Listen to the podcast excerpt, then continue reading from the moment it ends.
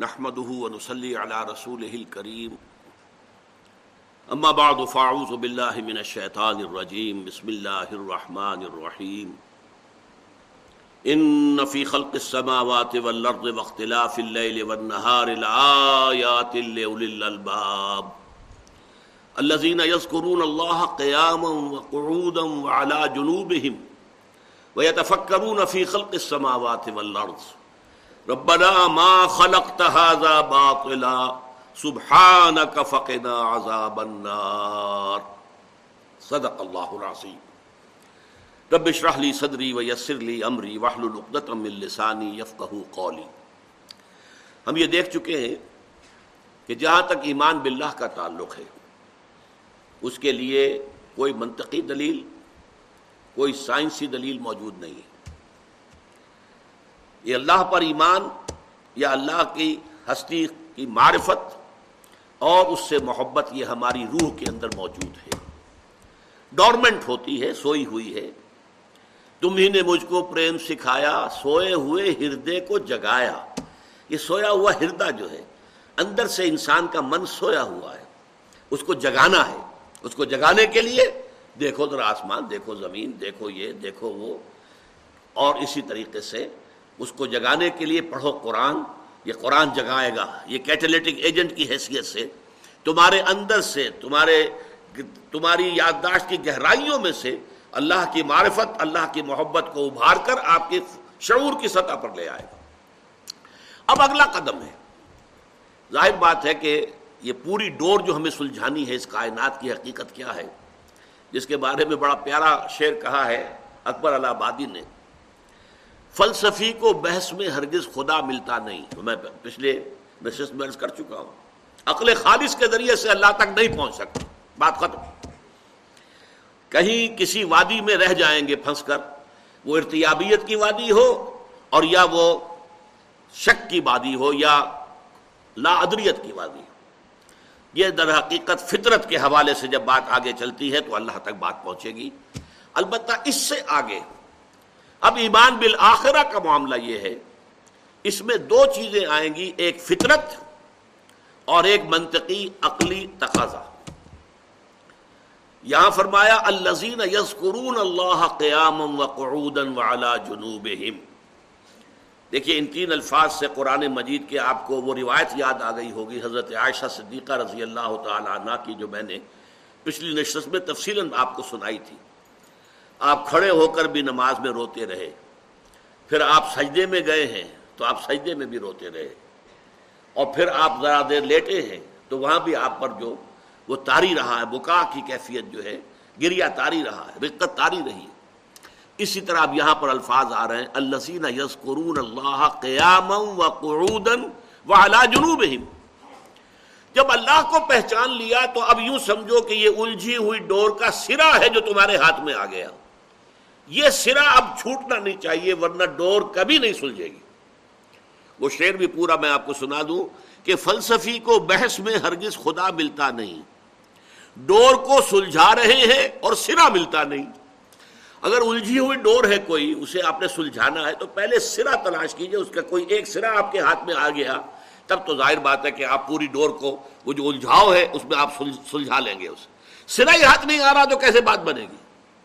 تو فلسفی کو بحث میں ہرگز خدا ملتا نہیں۔ ڈور کو سلجھا رہے ہیں اور سرا ملتا نہیں۔ وہ سرا ہے اللہ کو پہچان لینا۔ ان نفی خلق السماوات والارض واختلاف اللیل والنہار لآیات للالباب ہوش مند لوگوں کے لیے عقل مند لوگوں کے لیے یہ نشانیاں ہیں۔ ان نشانیوں سے اللہ کو پہچان لیا۔ اب یہ سرا ہاتھ میں رکھنا چاہیے۔ اب کھڑے، بیٹھے، لیٹے ہر حال میں اللہ کو یاد رکھو۔ الزین یس قرون اللہ قیامن و قرودن والا جنوب و فی خلق السماوات والارض۔ اور وہ تفکر کرتے ہیں، غور و فکر کرتے ہیں آسمان اور زمین کی تخلیق کے بارے میں۔ یہ مقام اس اعتبار سے قرآن کے خوبصورت ترین مقامات میں سے ہے کہ یہاں ذکر اور فکر دونوں کو جمع کیا گیا۔ بدقسمتی سے ہمارے ہاں بہت طویل زمانہ جو انحطاط کا اور زوال کا آیا ہے، اس کا نتیجہ کیا نکلا؟ کچھ ذاکرین ہوتے ہیں، ذکر کرنے والے، لیکن فکر سے آ رہی ہیں۔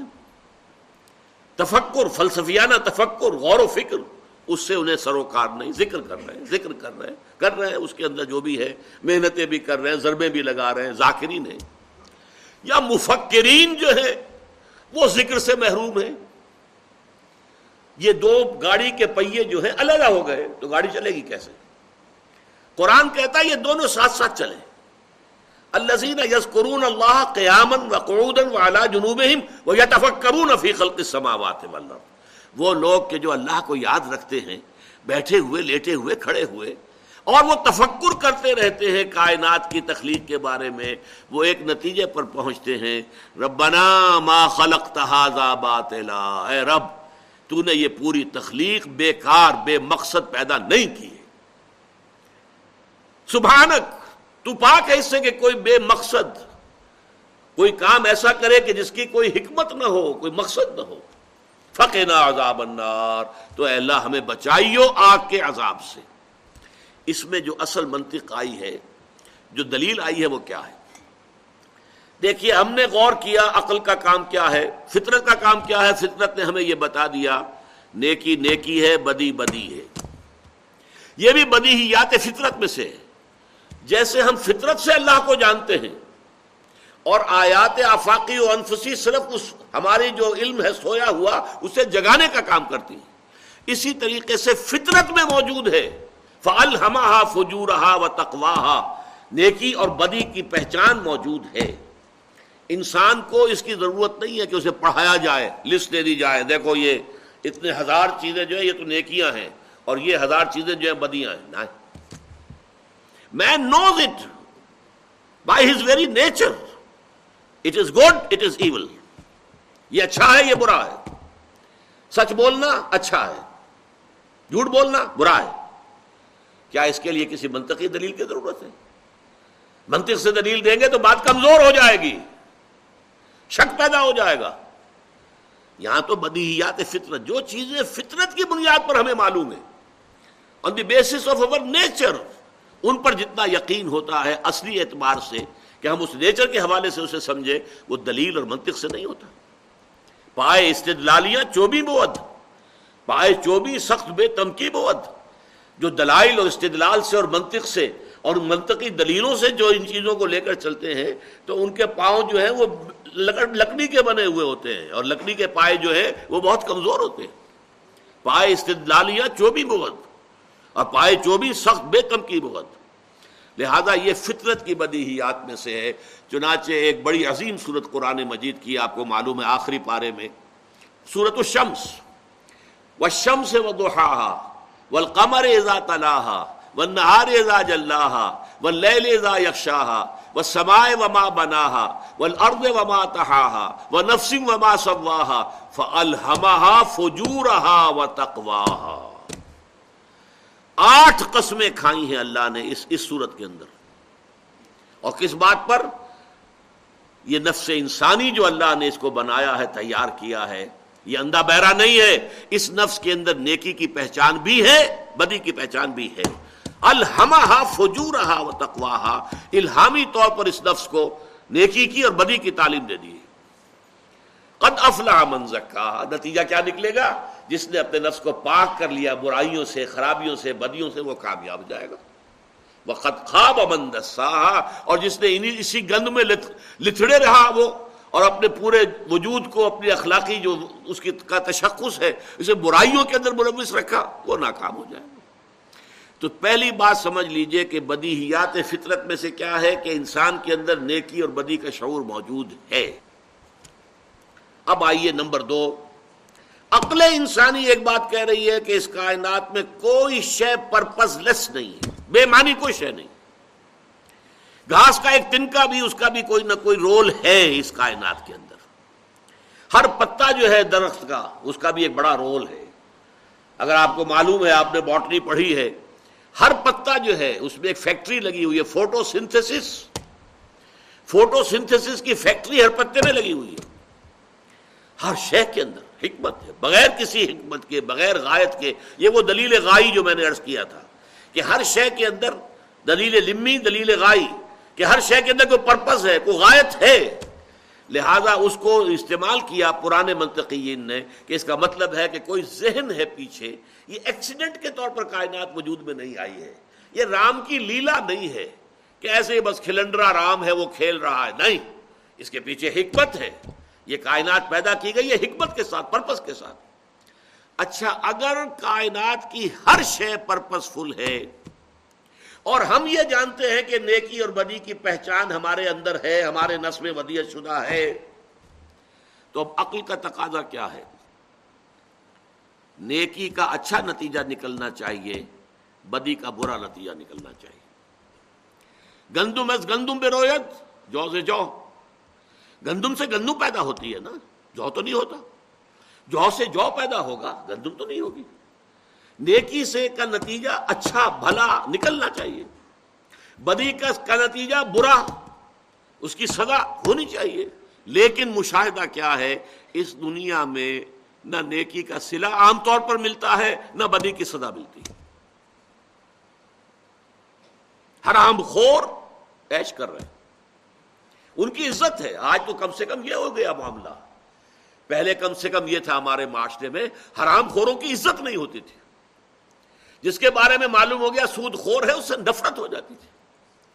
ایک صاحب نے ہاشمی صاحب تھے کہ جو حیدرآباد دکن میں وہ head of the department of economics رہے تھے، پھر یہاں کراچی میں آ کر ہو گئے۔ تو ہمارے محاذرات قرآنی میں ایک مرتبہ کراچی میں آئے، انہوں نے کہا کہ مجھے خود یاد ہے، ہمارے بچپن میں حیدرآباد دکن کا ماحول یہ تھا کہ جس شخص کے بارے میں یہ معلوم ہو جاتا کہ یہ سودی معاملہ کرتا ہے، اس کے سائے سے بھی لوگ اس طرح ہٹتے تھے، بچتے تھے، جیسے بنگل کے سائے سے بچتے تھے۔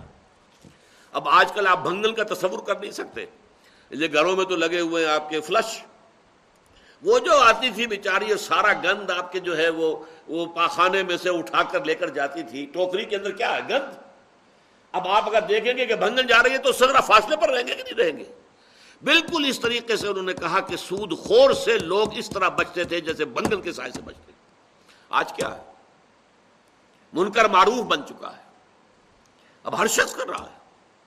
یہ حرام خوروں کے لیے آج عزت ہے۔ معلوم ہے کہ ان کے پاس ساری دولت ہیروئن کی ہے یا اسمگلنگ کی ہے، لیکن پھر بھی بڑا آدمی ہے، سلام تو آپ کریں گے اسے۔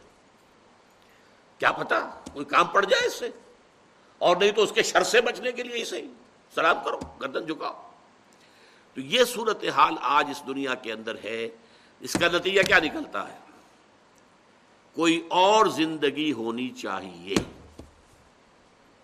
اب دیکھیے یہ منطق ہے۔ فطرت کی بات کیا تھی؟ نیکی نیکی ہے، بدی بدی ہے۔ یہ مستقل ویلیوز ہیں، یہ بھی یاد کر لیجیے۔ اسلام کا جو بھی، جو اخلاقی نظام ہے، جو ایتھکس ہے، اس کے اندر لازم یہ ہے کہ نیکی اور بدی کی اقدار پرماننٹ ہے۔ ایسا نہیں ہے کہ nothing is good or bad only thinking makes it so یہ سب بکواس۔ Good is good bad is bad یہ ہماری تھنکنگ سے نہیں بنے ہیں، یہ ہیں بلفیل ہیں، مستقل اقدار ہیں۔ نیکی نیکی ہے، بدی بدی ہے۔ اچھا یہ بات تو فطرت کی ہو گئی۔ اس کے لیے دلیل آپ نہیں لا سکیں گے۔ جو فطرت کی بات ہے، اس کے لیے تو بس فطرت کے اندر جھانکیے آپ کو محسوس ہو رہا ہے کہ واقعی نیکی نیکی اور بدی بدی ہے۔ ہاں بات دل یہ کہتا ہے، بس ٹھیک ہے۔ نہیں تو کوئی دلیل آپ نہیں بنوا سکیں گے۔ دلیلیں دیں گے تو اس میں آپ کا اپنا یقین شاید مزمل ہو جائے۔ اب اگلی بات کیا آئی؟ اس کائنات میں کوئی شے بیکار نہیں، ربنا ما خلق تحاظہ باطلا۔ بیکار بنایا ہی نہیں تو نے۔ یہ حق کے مقابلے میں باطل آتا ہے۔ اور آبس کے مقابلے میں ایک ہے حق، جو چیز پرپس فل ہے، نتیجہ خیز ہے۔ ایک آبس بیکار۔ افحاسب تم انما خلق ناکم آبسن وانکم الینا لا ترجعون۔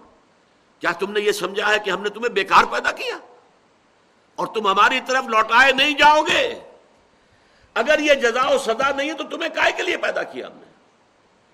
حیوانوں میں نیکی اور بدی کا شعور نہیں ہے۔ دے لیو آن انسٹنگس ان کے تو صرف یہ حیوانی جبلتیں ہیں، جبلتوں پر چل رہے ہو۔ کوئی نیکی اور بدی کا کوئی تصور نہیں ہے۔ تمہارے اندر ڈالا ہے یہ تصور۔ فال ہما فجور و تقواہا یہ تقوا اور فجور کا علم تمہارے اندر الہامی طور پر ودیت کیا ہے۔ اس کا نتیجہ کہاں نکلتا ہے؟ اگرچہ ہم کوشش کرتے ہیں چور کو سزا دیں، ڈاکو کو سزا دیں، قاتل کو سزا دیں، لیکن آپ کو معلوم ہے، قاتل کو سزا ہونا کتنا مشکل کام ہے یہاں پر۔ قاتل پکڑا جائے، اس پر الزام ثابت ہو جائے، شہادتیں قائم رہ جائیں، پھر فیصلہ ہو اچھا فیصلہ ہوگا تو کیا ہوگا؟ سولی چڑھا دیں گے آپ، یہی کریں گے۔ فرض کیجیے ایک بوڑھے شخص نے ایک جوان انسان کو قتل کیا۔ بوڑھا آدمی کھا پی چکا، زندگی گزار چکا۔ اس کے بچے اپنے اپنی جگہوں پر پہنچے ہوئے ہیں۔ وہ جوان جو ہے، اس کے چھوٹے چھوٹے بچے ہیں۔ اس کی نوجوان بیوی جو ہے، بیوہ ہوئی ہے۔ جو نقصان معاشرے کو پہنچا ہے، اس کے قتل کرنے سے کیا اس کے ہم وزن سزا دینا ممکن ہے؟ یہ چھوٹے چھوٹے بچے جو یتیم ہوئے ہیں، ہو سکتا ہے کہ باپ کا سایہ سر سے اٹھنے کی بنا پر ان کی تربیت نہ ہو پائے۔ یہ غلط راستوں پر بڑھ جائے۔ کون ذمہ دار ہے؟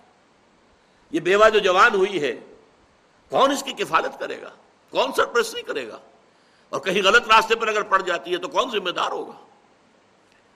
تو آپ اس بوڑھے آدمی کا ایک ایک جو ہے نا فورسپ سے لے کر اس کا ایک ایک جو ہے ریشہ علیحدہ کر دیں تب بھی جو جرم اس نے کیا تھا، اس کے ہم وزن سزا نہیں ممکن۔ اچھا ذرا غور کیجیے۔ ایک محمد الرسول اللہ صلی اللہ علیہ وسلم، انتہائی ذہین، انتہائی باصلاحیت انسان۔ کیا کوئی شخص انکار کر سکتا ہے آپ کی صلاحیت سے؟ آپ کی ذہانت و فطانت سے؟ آپ کے اندر کتنی عظیم صلاحیتیں تھیں، ایک عظیم انقلاب برپا کر دیا بیس برس کے اندر۔ لیکن ذرا سوچئے، آپ نے اپنی سہانت اپنی صلاحیت سے اپنے لیے، اپنے اہل و عیال کے لیے کیا حاصل کیا دنیا میں؟ فاقے؟ کئی کئی وقت چولہے میں آگ نہیں جل رہی۔ حالانکہ بے تاج بادشاہ ہیں۔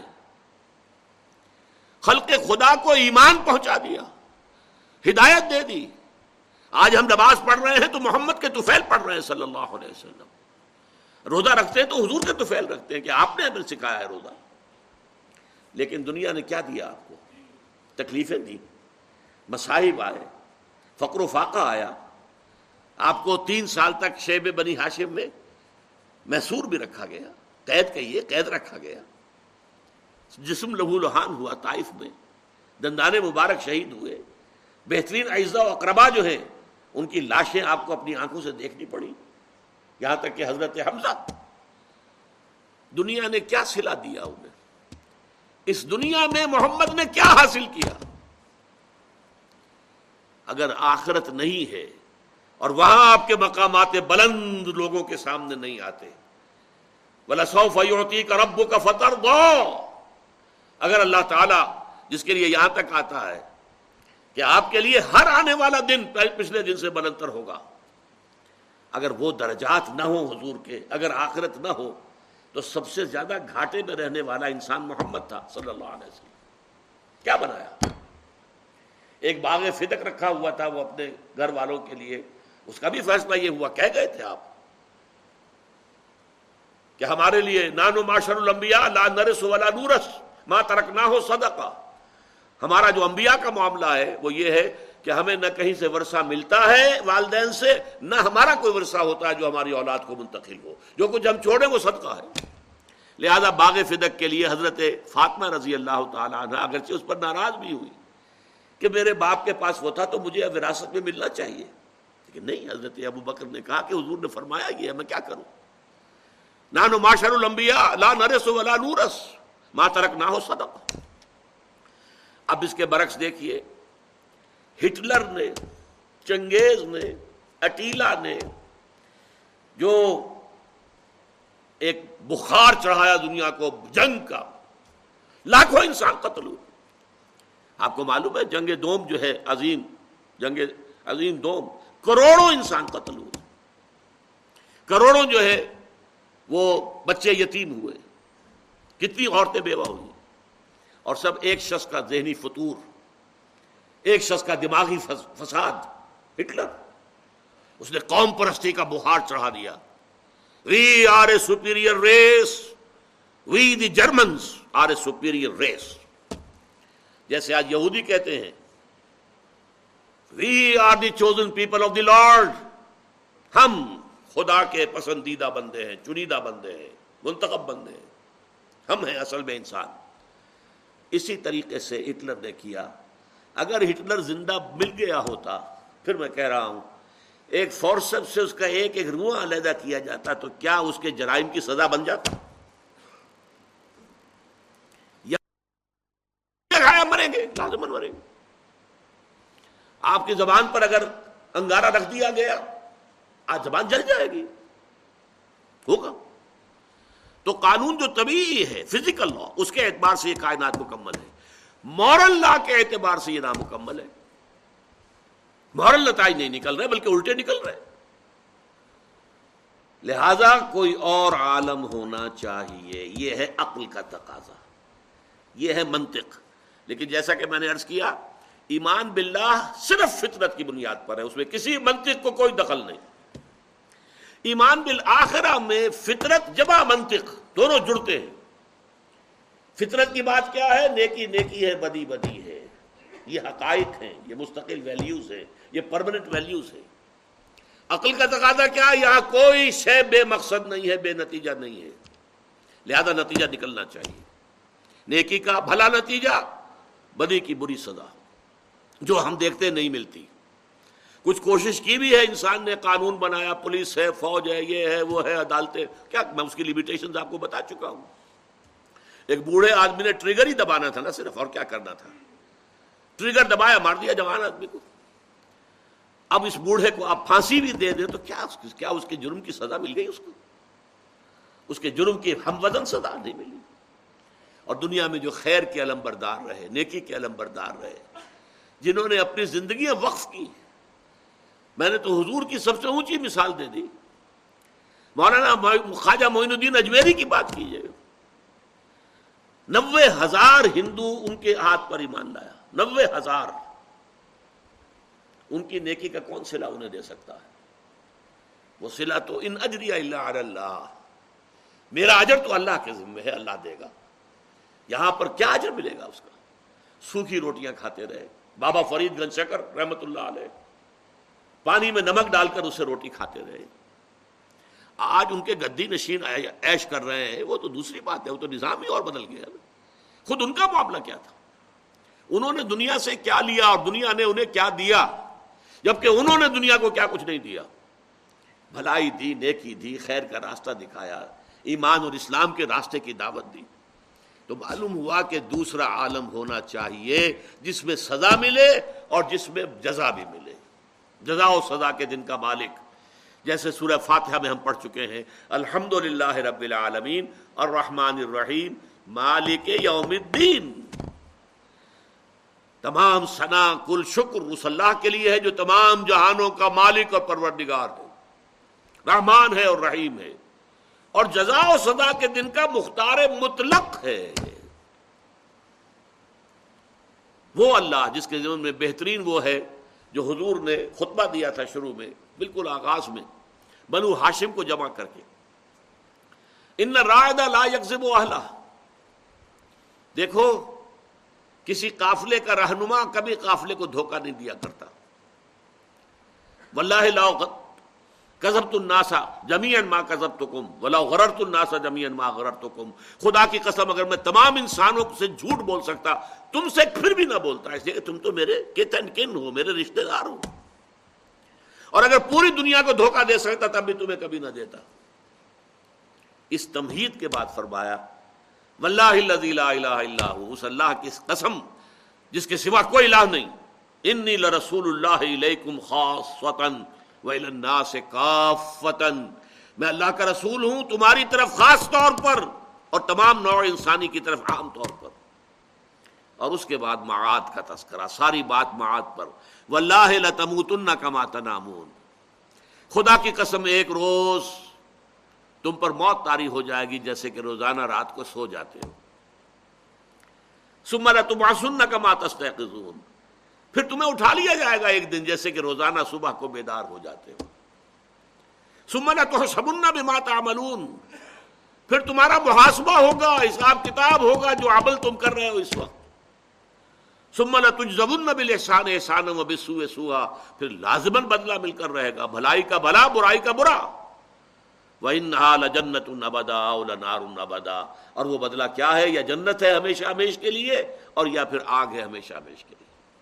اس آگ سے بچنے کے لیے اب یہاں دعا آئی سبحان کا فق عذاب النار۔ پروردگار، ہمیں اس آگ کے عذاب سے بچائیے۔ ربنا ان کا من تدخل نار فقط اخذیتا پروردگار، جسے تو نے آگ میں داخل کر دیا، اسے تو ذلیل کر دیا، رسوا کر دیا۔ ربنا لا تجعلنا منہم۔ اللہم ربنا لا تجعلنا منہم۔ اللہ ہمیں بچائے اس سے کہ ہم ان میں شامل ہوں۔ تو اے پروردگار، سبحانک، تو پاک ہے اس سے، فقنا عذاب النار۔ ربنا انکا من تدخل النار فقد اخزیتا جسے بھی تو نے آگ میں داخل کر دیا، اسے تو رسوا کر دیا۔ وما للظالمین من انصار۔ اور ظالموں کے لیے کوئی مددگار نہیں ہوگا۔ یہاں تک دوسری بحث مکمل ہو گئی، معاد۔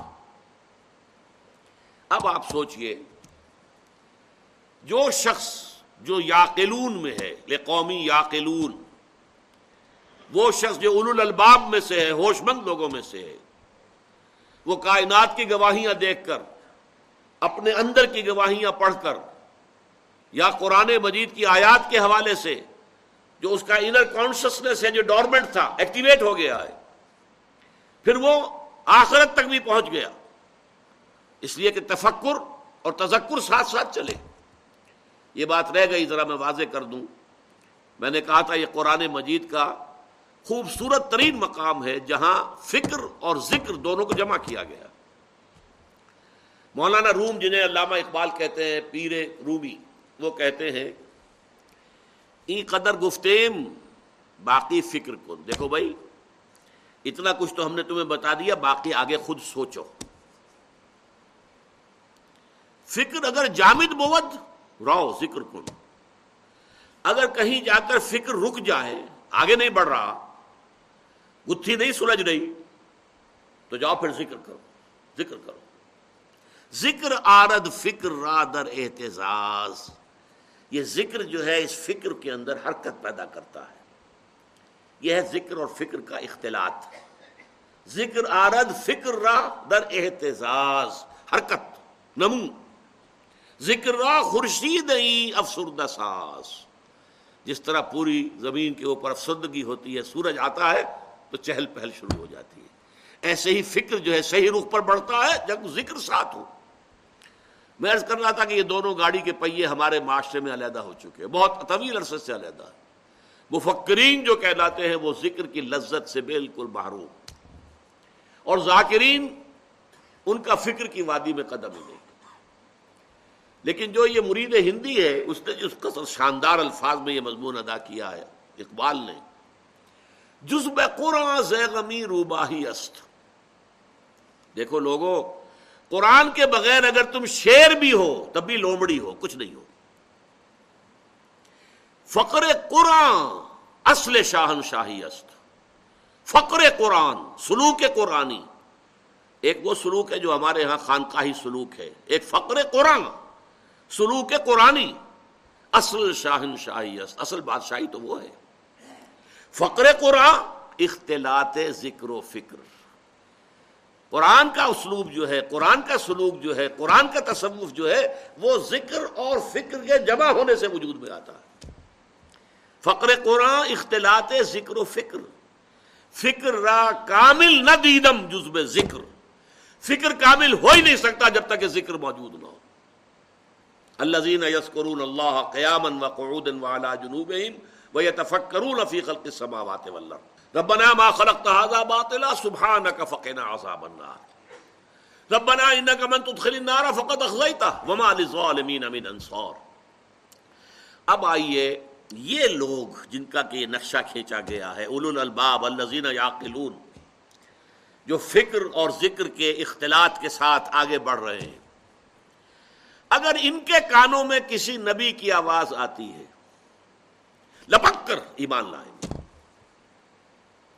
یہ ہے صدیقین کا معاملہ۔ نبی کہتا ہے، وہی جو وہ ان کے اپنے دل میں تھا۔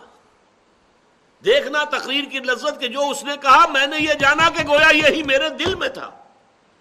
اب اگر آپ کے دل کی کوئی بات کہہ رہا آپ فوراً تصدیق کریں گے۔ ربنا اننا سمعنا منادی ینادی للایمان ان آمنوا بربکم فآمنا. اے رب ہمارے، ہم نے ایک پکارنے والے کی پکار کو سنا، جو ندا لگا رہا تھا، منادی کر رہا تھا ایمان کی، کہ ایمان لاؤ اپنے رب پر، فآمنا۔ تو ہم ایمان لے آئے۔ یہ ہے ایمان باللہ، ایمان بالآخرہ یا مات اور پھر ایمان بالرسالت۔ یہ لوگ تصدیق کرتے ہیں۔ اس لیے کہ خود وہاں پہنچے ہوتے ہیں، یہ میں بیان کر چکا ہوں سورہ فاتحہ کے ضمن میں بھی اور سورہ لقمان کے دوسرے رکو کے ضمن میں بھی۔ ایسے لوگ ہر معاشرے میں، برے سے برے معاشرے میں، تاریخ سے تاریخ معاشرے میں موجود رہیں گے۔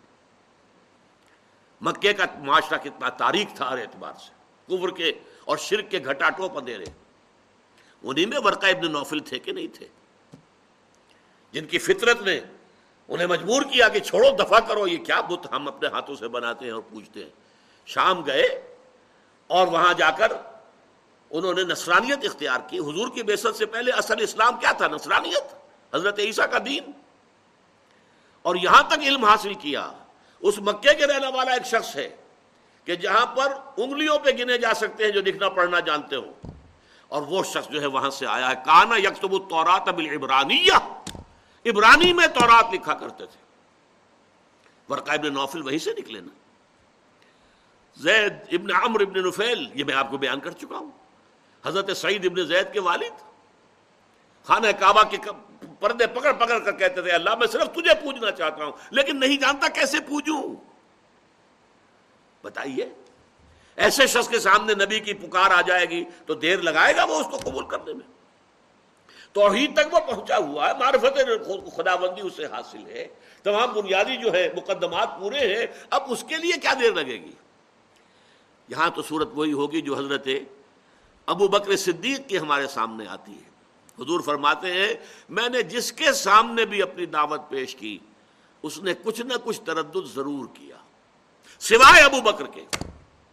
کہ ایک لہجے کا بھی تردد نہیں کیا، ایک لہجے کا بھی۔ ادھر میں نے بات کہی ادھر فوراً مان دی اس لیے صدیق، تصدیق کرنے والے۔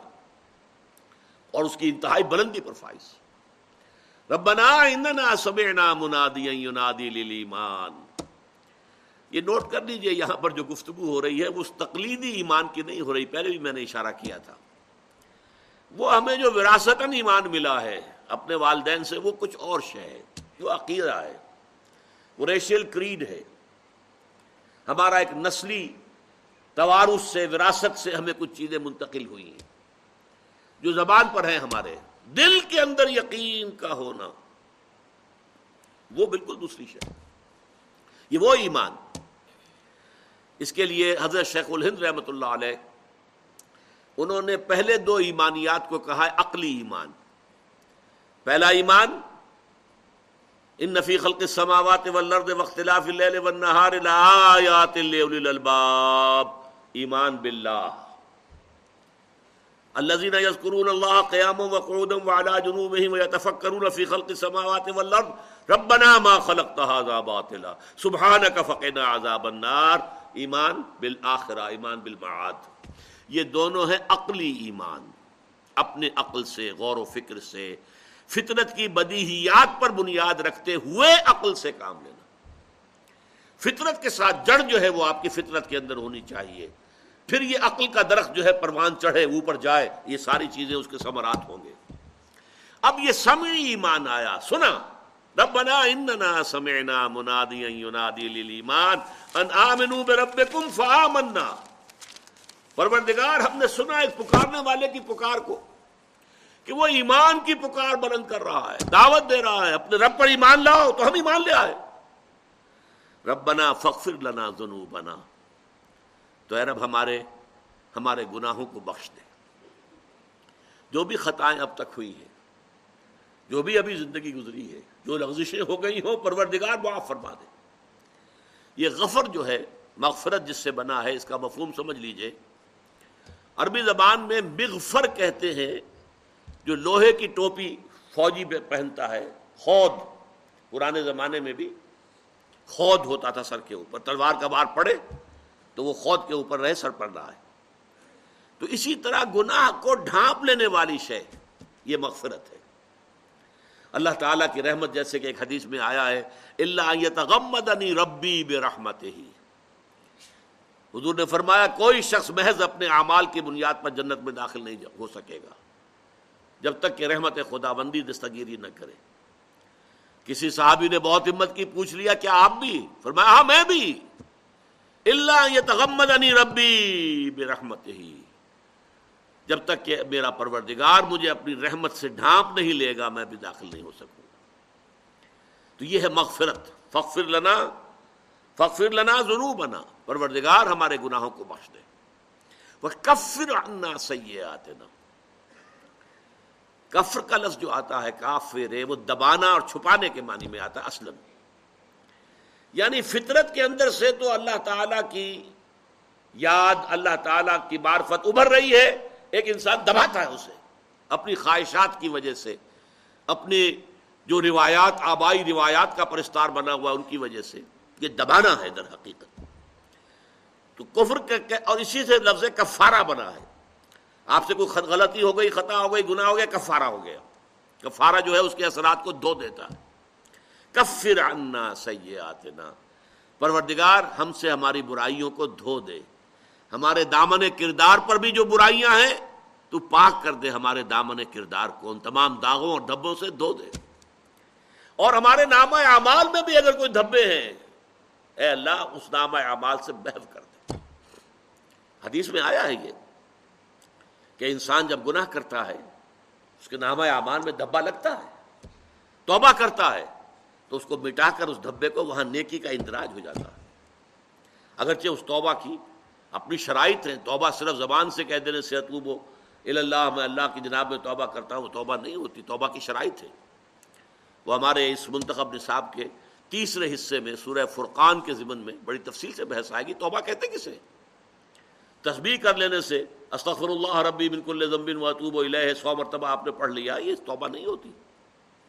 ذکر ہو گیا، اس کا فائدہ ہو جائے گا، اس کا آپ کو اجر اور اس کا ثواب مل جائے گا۔ وہ توفنا مال ابرار ہمارے، ہمیں وفات دیجو اپنے نیک بندوں کے ساتھ۔ یہ ابرار کی اب آپ جو ہے، دوسرا سبق جو ہمارا تھا اس منتخب نصاب کا وہ لہسل بران تو وجوہ قبل المشرق والمغرب۔ ولكن البر من آمن بالله واليوم الآخر والملائكة والكتاب والنبيين وآت المال على حبه ذوي القربى واليتامى والمساكين وابن السبيل والسائلين وفي الرقاب وأقام الصلاة وآت الزكاة والموفون بعهدهم إذا عاهدوا والصابرين في البأساء والضراء وحين الباس اولئك الذين صدقوا واولئك هم المتقون یہ جو بندے ہیں اللہ کے پروردگار، ہمارا حشر ان کے ساتھ کیجو۔ پروردگار ہمیں ان کی رفاقت عطا فرمائی۔ جو سورہ فاتحہ میں ہم نے کہا تھا دن سراط المستقیم سراط الزین انمتا علیہم۔ پروردگار ہمیں سیدھے راستے کی ہدایت بخش، راستہ ان کا جن پر کہ تیرا انعام ہوا۔ وہ کون ہے؟ وہ میں بتا چکا ہوں آپ کو۔ سورہ نساء کی ایک آیت کی روح سے، من النبیینا و صدیقینا و شہدائے و صالحین یہ چار گروہ ہیں، منعم علیہم، جن پر اللہ کا انعام ہوا۔ ہے وہ توفنا مال ابرار ربنا و آتنا ما وعدتنا على رسولک اور اے رب ہمارے، ہمیں وہ سب کچھ عطا کی جو جس کا کہ تو نے ہم سے وعدہ کیا ہے وعدتا نہ ہم سے وعدہ کیا ہے اللہ رسول کا اپنے رسولوں کے ذریعے سے۔ ظاہر بات ہے کہ اللہ سے ہم کلام تو رسول ہوتے تھے۔ اللہ کے پاس پیغام وہی کا تو رسولوں کے پاس آتا تھا۔ ہمارے پاس تو نہیں آیا ہے۔ ہم نے رسولوں کے بتائی ہوئی باتوں کی تصدیق کی ہے۔ تو اللہ، تو نے اپنے رسولوں کے ذریعے سے جو بھی وعدے اپنے نیکوکار بندوں سے کیے ہیں، وہ ہمیں سب عطا کی جو ولا تخزنا یوم القیامہ اور ہمیں قیامت کے دن رسوا نہ کی جو ان لا تخلف المیعاد واقعہ یہ ہے کہ تو اپنے وعدے کے خلاف نہیں کرتا۔ اس میں پیاری بات کیا آ گئی؟ ہمیں اندیشہ ہے تو یہ ہے کہ ہم ان وعدوں کا مصداق بن سکیں گے یا نہیں؟ ہم ان شرائط پر عمل پورے اتر سکیں گے کہ نہیں؟ کہ جو اب اس ہدایت کا لازمی نتیجہ ہے۔ یہ آخری آج جو پڑھیں گے انشاءاللہ، اب نیکسٹ جو بھی ہمارا سیشن ہوگا، اس میں آئے گا کہ یہ جو ایمان ہے، صدیقین کا ایمان، اس ایمان کا عملی ظہور کس شکل میں ہوتا ہے؟ اس ایمان کا نتیجہ کیا نکلتا ہے؟ کردار میں، شخصیت میں۔ کیریکٹر میں ان کی پوری جو شخصیت ہے اس کے سروپا کے اندر کیا چیز نکلتی ہے؟ وہ بعد میں آئے گا ایک ہی آج جو رہ گئی ہے اس اس رکو کی اس اس, اس ہمارے سبق کی تو فرمایا کہ ربنا واتنا ما وعدتنا علی رسول کا ولا تخزنا یوم القیامہ قیامت کے دن ہمیں رسوا نہ کی جو ان لا تخلف المیعاد ہمیں یہ اندیشہ نہیں ہے کہ تو اپنے وعدے کے خلاف کرے گا تو تو اپنے وعدے کے خلاف نہیں کرتا۔ لیکن ہمیں اگر شک ہے، اندیشہ ہے تو اس کا کہ شاید ہم ان وعدوں کے مصداق نہ بن سکے ہم اس ایمان کے عملی تقاضوں کو اس طور سے پورا نہ کر سکے جو ہمیں ان وعدوں کا مصداق بنا دے۔ لہذا تو ہمارے کوتاہیوں سے صرف نظر فرماتے ہوئے، ہمارے گناہوں کو بخشتے ہوئے، ہماری خطاؤں سے درگزر کرتے ہوئے ہم سے وہ سارے وعدے پورے کی جو جو تو نے اپنے رسولوں کے ذریعے سے ہم سے کیے۔ بارک اللہ علی ولکم فی القرآن العظیم و نفانی ویاکم بالآیات وسلک الحکیم